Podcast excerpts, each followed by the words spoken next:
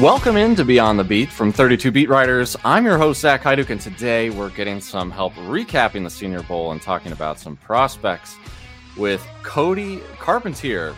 Cody is an NFL draft analyst and podcast host with Roster Pumping out some really good content in the draft here. If you're looking for him on Twitter or X, you can find him at Cody, C O D Y, Carpentier, C A R P E N T I E R. Cody, welcome to the show.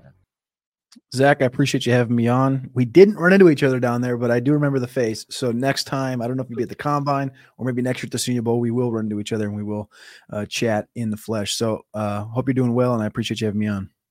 Yeah, of course. No, and uh, yeah, there's so many people down there. Like we were mentioning pre-show, it's just uh, it's almost overwhelming to try to meet everybody. But uh, you know, with everybody down there, but next time we'll try to see if we can maybe grab some uh, Moe's barbecue or something like that. Who knows? But um, yeah, you were down there. We are both down there in person. We're going to talk through an article that you wrote a little while ago here. I really liked it. Just a simple, quick, easy um, five. I think you listed five different uh, risers here. The biggest 2024 NFL draft risers from the Senior Bowl. Everybody can find that on rosterwatch.com there.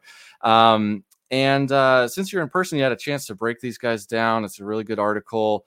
Uh, let's just start, if you don't mind, from the top with a couple of with, one of the wide receivers that we were looking for going in. Uh, we had Jacob Infante on the show, and one of the kind of sleeper guys that he mentioned maybe going in was uh, Ryan Flournoy. Uh, he made Bruce Feldman's freaks list. Uh, he's 6'1, 200 pounds. I think uh, that's what he weighed in at at the Senior Bowl, but Yep. Just kind of a really strong, athletic guy.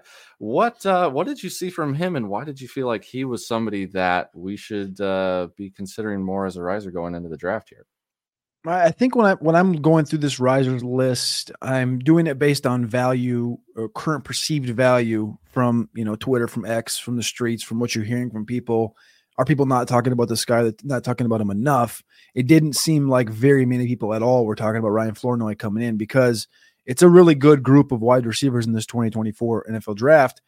And at this event, you know, the, the focus was on the Devontez Walkers, the Xavier Legette's, the Roman Wilsons of that nature. And this guy comes in and he has an imposing frame, 6'1, 200 pounds, like you mentioned. He's got big hands, he's got long, long levers, and he comes in on day one and just looks like he looks like he fits in. He didn't look like some dude that was D2, went JUCO, went FCS. He looked like a guy that was has been playing Division One, and it kind of gave me vibes of Michael Wilson from last year. Michael Wilson from Stanford, now an Arizona Cardinal wide receiver, third round guy. Uh, plays a little more physical than I think Michael Wilson. I think Michael Wilson has a little better contested catch ability. But Flournoy has the speed. I talked to him. You talked to him. One thing he said he thinks he has the best characteristics are his hands. Says he's got some of the best hands in the class, if not the best, according to him. See, he's got the speed to get past anybody.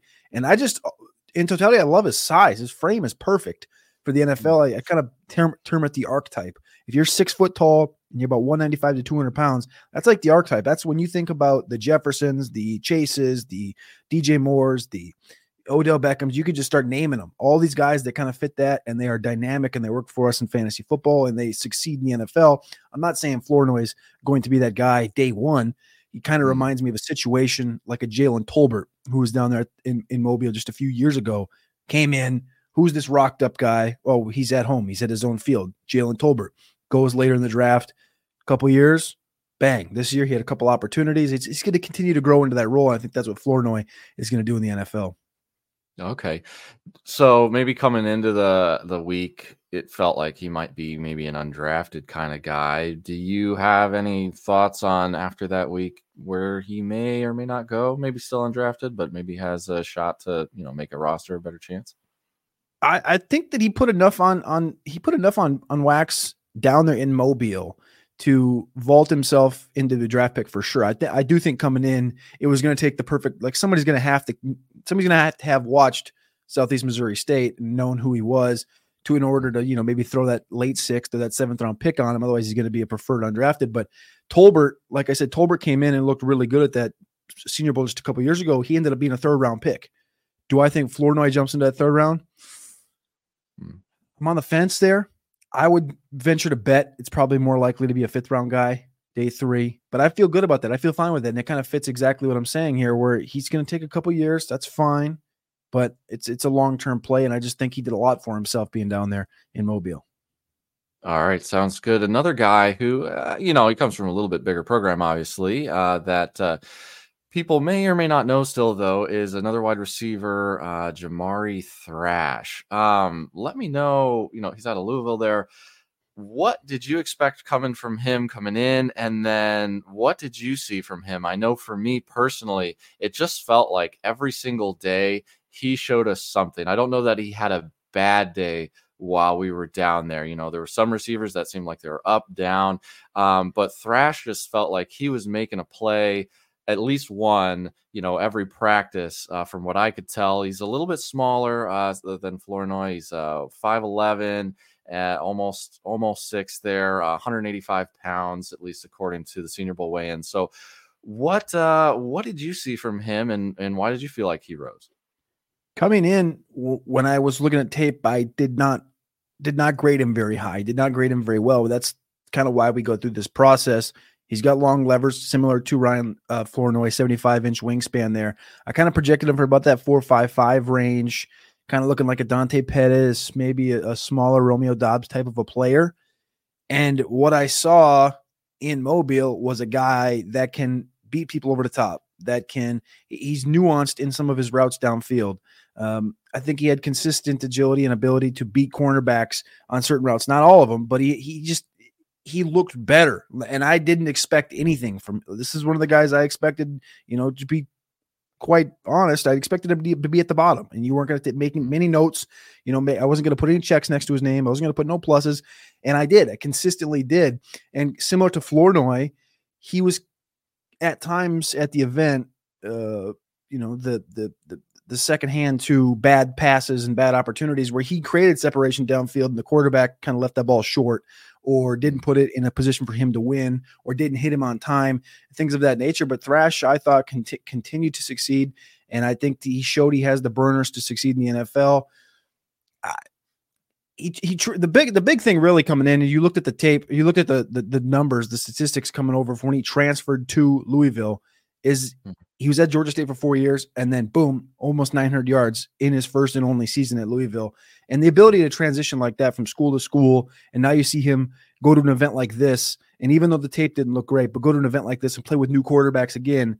And again, he didn't have the great connection due to some of the quarterback play, but he was able to create separation and create opportunities for himself.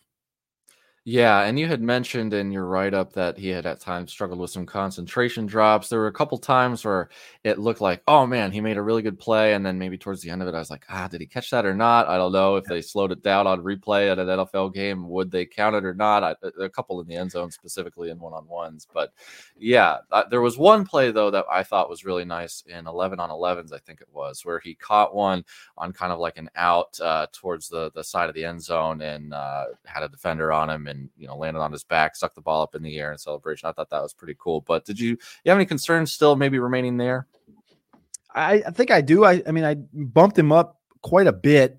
I don't know if that that that play style, his abilities translates to the league as as as a you know probably more than likely sixth round pick in there, redshirt mm. senior, fifth year guy, probably going to be a later round pick.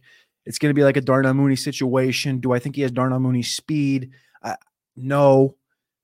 Do I think he has the abilities? Yes, kind of. But I, there's just questions around that. Is, is the draft capital is probably not going to be there. Um, and in the NFL, it's going to take a perfect situation for him to climb the ladder and succeed. And I don't think he has the upside or the frame or the the the, the ball skills that Ryan Flournoy does in the same conversation. Gotcha. Okay, so did himself some favors. Still some concerns there. Be interesting to see through training camp if he, uh, you know, once he gets on a roster there. So there's two guys that you guys in your dynasty leagues especially can maybe throw a later pick at and uh, see see what happens there. Uh, moving on to running backs for just a second, we had uh, this this class just in general. It's uh, I don't want to say necessarily underwhelming. I mean, but it, it's not um, a stellar running back class. Just uh, as far as rookies go in general. And it feels like there's some opportunity for some guys to separate themselves. Marshawn Lloyd, um, do you feel like he did that this week or last week? I think he, hundred percent. I do. I think from the jump, it was who's this guy, and we knew who he was, but it was the one that your eyes go directly to. Where if you're watching, if you watch Marshawn Lloyd on tape coming in, he did the exact same things on film in Mobile. It was the same cuts, it was the same receiving ability, and those are those are confirming priors, right? You're watching this film, you know who this guy is, you think you do anyway, and then you come into the event and he's like, "Oh, yep, that's him." And he vaulted himself, I think, into the top six, seven conversation at the running back position. Again, there's no clear cut, you know, Saquon, Bijan, Breece type of a guy this year, obviously. So I think that there's going to be a multitude of thoughts around the running back group, whether it's Braelon Allen, whether it's Blake Corum, Trey Benson, whatever you like. Um, I think Marshawn Lloyd did exactly what was needed of him. We do have a couple of questions about his lower body. He's jacked. He's 217 pounds, big frame uh, in the upper body, but he's got like the calves are a little slender. Uh, one of my uh, buddies here at Roster Watch kind of terms it the Darren McFadden legs, and that's when you look at Darren McFadden, he's upper body's like this, and the lower body kind of just goes right down to the smaller calves, and those guys can continually get injured uh, as they go along in the NFL. Not not trying to project injuries by any means, but a guy like Marshawn Lloyd didn't play a ton of games in college, dominated both at South Carolina and USC in the small opportunities that he did get, averaging, I think, almost seven over seven yards per carry. I think it was 7.1. I think Lloyd's a guy that bumped himself from fringe top 10 to that six seven conversation as far as the running back position goes. And I think he's got a lethal jump cut. I think he's great. He's got great vision, and he's all of these running backs really at the Senior Bowl have just so fluid in the receiving game. Yeah, I think that was kind of fun to watch. And sometimes it felt like some days the running backs just had no success at all on almost either team. And then uh, the next day it felt like uh, somebody was showing out. But running the ball itself, you're right. Like pass catching, it felt like a lot of the guys were able to show that. And then running the ball, he was one of the few that it felt like, to me at least, stood out on a consistent basis there. And uh, you are right. When you go down on the field to interview guys, uh, it was almost like, yeah, that you mentioned that that V shape from the top down. So uh, we'll see see how that goes. Uh, the guy who won uh, the best running back for uh, his roster, Michael Wiley, as voted on at least by the linebackers down there, out of Arizona, 5'10", 209. Uh, what did you see from him this week that uh, stood out to you? Maybe the biggest surprise. That's a, that's what I wrote in my notes. Was maybe the biggest surprise of the week. He was a late ad. Jaylen Wright was injured from Tennessee's a burner. Um, going to be one of those top 10 guys in this class as well. But Michael Wiley was a late ad and quite frankly, I didn't watch film on him coming in. So some of these situations are fun to watch like this. You're like, I haven't watched this guy at all. What's he going to be? And he comes in there, and the first thing I noticed was the receiving game, the most fluid out of all of these guys, the most consistent out of all of these guys. And then he started running between the tackles, and I was like, that's not bad. And they did pass pro. That's pretty solid and it's just stacking things that he could do really good and solid. And I was talking to Alex about it, and I was like, man, this guy, he he kind of is like gives off Eric Gray, Rachaad White vibes of the last couple of years. What is he? And we're talking about it like going home before we did our podcast. It's like this guy, this guy's probably like 195. He's not that big of a body type. Hmm. We get back, the numbers are released. He's 209 pounds. And we kind of turn with the Trey Mason Dixon line, which is about that 205 pound spot, which is where you want these running backs to be, is north of that line. And I think Michael Wiley was a guy that had the most consistent week out of anybody, even more so than Marshawn Lloyd. Marshawn Lloyd's the best running back there. I think Rasheen Ali can be had too, but he only practiced one day. It was very good. But I think Michael Wiley brings quite a bit to the table. Now, as far as draft capital goes, these running backs, it's going to be I, it's a it's a toss up to even have an opinion on these running backs right now. As far as even the first guys going off, nobody's projected right now going earlier than 55 overall in the NFL draft. So Wiley, you know, is going to get a situation that's probably going to be you know sixth, seventh round, which is fine. Um, we've seen guys succeed from there, claim Isaiah Pacheco, Keaton Mitchell, and guys of that nature. But Michael Wiley has the frame at 5'10 and a half, 209 pounds.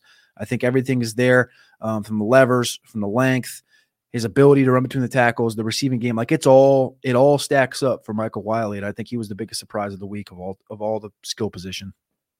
Okay. Yeah. Yeah. Certainly for me as well. Um, a guy that people probably weren't as surprised by, uh, who you mentioned the last one here on your uh, article is uh, Ladd McConkey, the wide receiver out of Georgia. He had a very consistent week uh, from what we could see.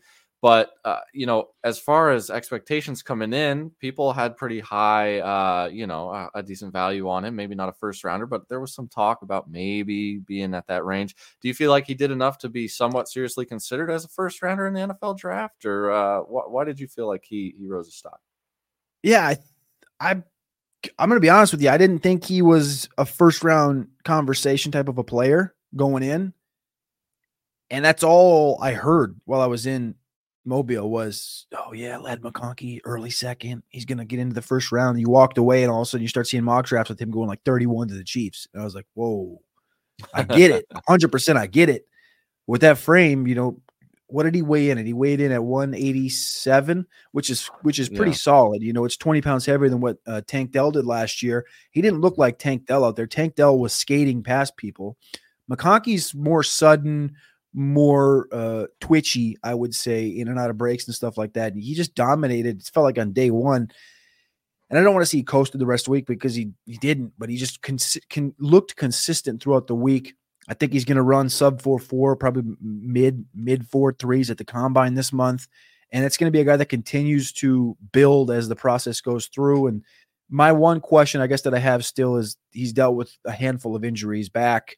I think uh, mm-hmm. lower body, maybe a shoulder at his during his time at Georgia. And those are, of course, questions in the NFL's, you know, staying healthy. Health is wealth, and that's everything. But McConkey was borderline the most unguardable player at the event.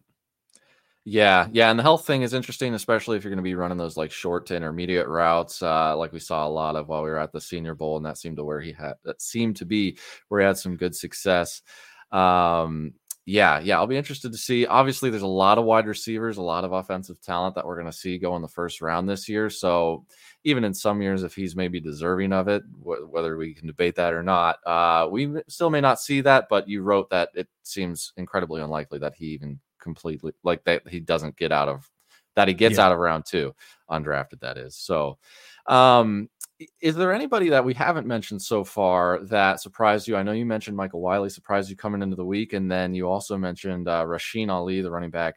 Um, he got uh, injured. I heard apparently it was a, a, uh, torn bicep tendon on day. I think it might have been the beginning of day two, which is why we didn't see him the rest of the week there, which sucks. But uh, I think that's a recovery of four to six months. So hopefully we'll see him back. But anybody that you felt like stood out to you that maybe you didn't make the list here? I think a couple of tight ends you could throw on as, as far as the risers. Jared Wiley's a guy that from TCU transferred from Texas a few years ago and got opportunities at TCU. He's going to be one of these fourth, fifth round guys, as is Ben Sinnott. These are the two tight ends that, for me, they profile and they archetype like. And again, these are good people are going to take this run with it, but it's like you think about George Kittle, you think about Travis Kelce, you think about Mark Andrews, these guys that went in the fourth, the fifth round and flourished into something. Jared Wiley and Ben Sinnott bring the profiles um, to potentially be something of that nature. And I thought they both had very solid weeks. Of course, the two big t- tight ends from Penn State and Minnesota, Brevyn Spann-Ford and Theo Johnson, uh, were there as well. But I thought these two guys showed uh, a multitude of traits, uh, not only on the tape beforehand, but also in Mobile, whether it was run blocking or in the passing game, um, that they could both succeed. Okay. Uh, last question for you here. Outside of maybe Ladd McConkey, uh, just from a fantasy standpoint and probably more of a dynasty outlook, is there anybody that you feel like has the chance to maybe be the highest drafted and maybe have the biggest fantasy impact in the next couple years? Is there anybody that you'd uh, pick for that? Definitely, de- I mean, definitely 100% Ladd McConkey feels like the highest drafted player right now at the event. Malachi Corley's caught a lot of helium the last month and a half. Um, but but talking to him, he kind of gave vibes that teams were talking to him as if he's more of a gadget player than he is, you know, a dominant slot yeah. receiver. Again, they call him the YAC King for a reason. He had over 2,000 yards after catch, which most players don't even get to 2,000 receiving yards in their career. This guy had over 2,000 just after the catch. And I think he's going to be in that conversation, but being conversed as a gadget guy and him bringing that up means teams have been putting that into his ear makes me feel like he yeah. might fall back uh, just a touch. Brendan Rice is the other one. He came in, he was physically imposing, you know, and the physically imposing player was supposed to be Xavier Legette, who is actually one of my fallers from the week, uh, coming in shorter, not looking as dominant, not looking as freakish. There was a rumor that he had a, an ankle injury as the week went on, but Brendan Rice kind of took advantage of being the dominant alpha of the event he didn't win in alpha ways where he's just overtaking receivers consistently, or sorry, overtaking cornerbacks consistently. But he's a different type of a player. He's a different cat. He's definitely not like his dad. He's more fluid uh, on underneath stuff. Everything in the first 10 yards of the line of scrimmage kind of reminded me of a Zay Jones type of a guy. And those that remember Zay Jones coming to Eastern Carolina, Zay Jones was nasty. And I think Brendan Rice brings some of that to the table. Do I think he's going to run 4 4? No. He's going to be a 4 5, you know, 2 4 5 4 guy, t- type of a, a Michael Pittman type of a guy. Um, not as big as Michael Pittman, but I think Brendan Rice is a guy you could see vault up to the end of that round two of the NFL draft. And then, of course, that's also going to vault him up in fantasy drafts. And, and that conversation is only going to continue to rise because this class does have a, a, couple of meaty big dudes. And I think Brendan Rice can not put him, not put himself in that conversation because that's like the tier one, tier two of the class, but put him in like the, the value range for fantasy drafts.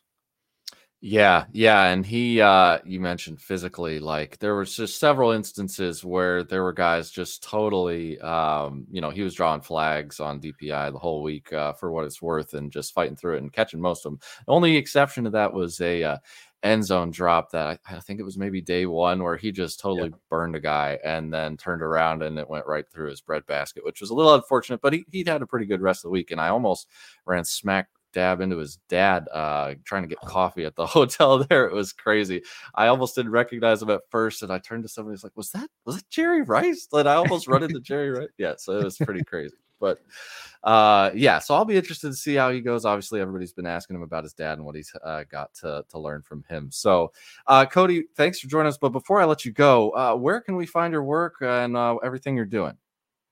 You can find it. First off, thank you for having me on. I appreciate it as always.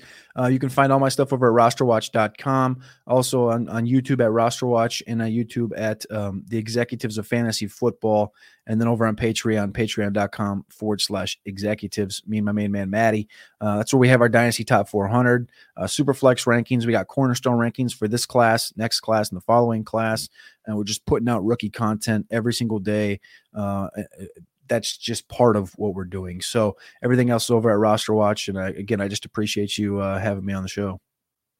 Yeah, of course, man. And uh, thanks to everybody for joining us. Uh, don't forget to follow Cody, like he said, on Twitter and everywhere else. You can read and listen to all the work that he's doing for Roster Watch, and make sure to check out his Patreon. There, he's releasing things every day. It almost seems like there. Also, don't forget to like, rate, review, and repost this show to help us out. So if you haven't, be sure to check out our new and improved website. We loaded some really cool stuff on there for our premium users. Check it out at 32beatwriters.com. The 32 Beat Writers, I'm Zach Haidu. We'll see you later.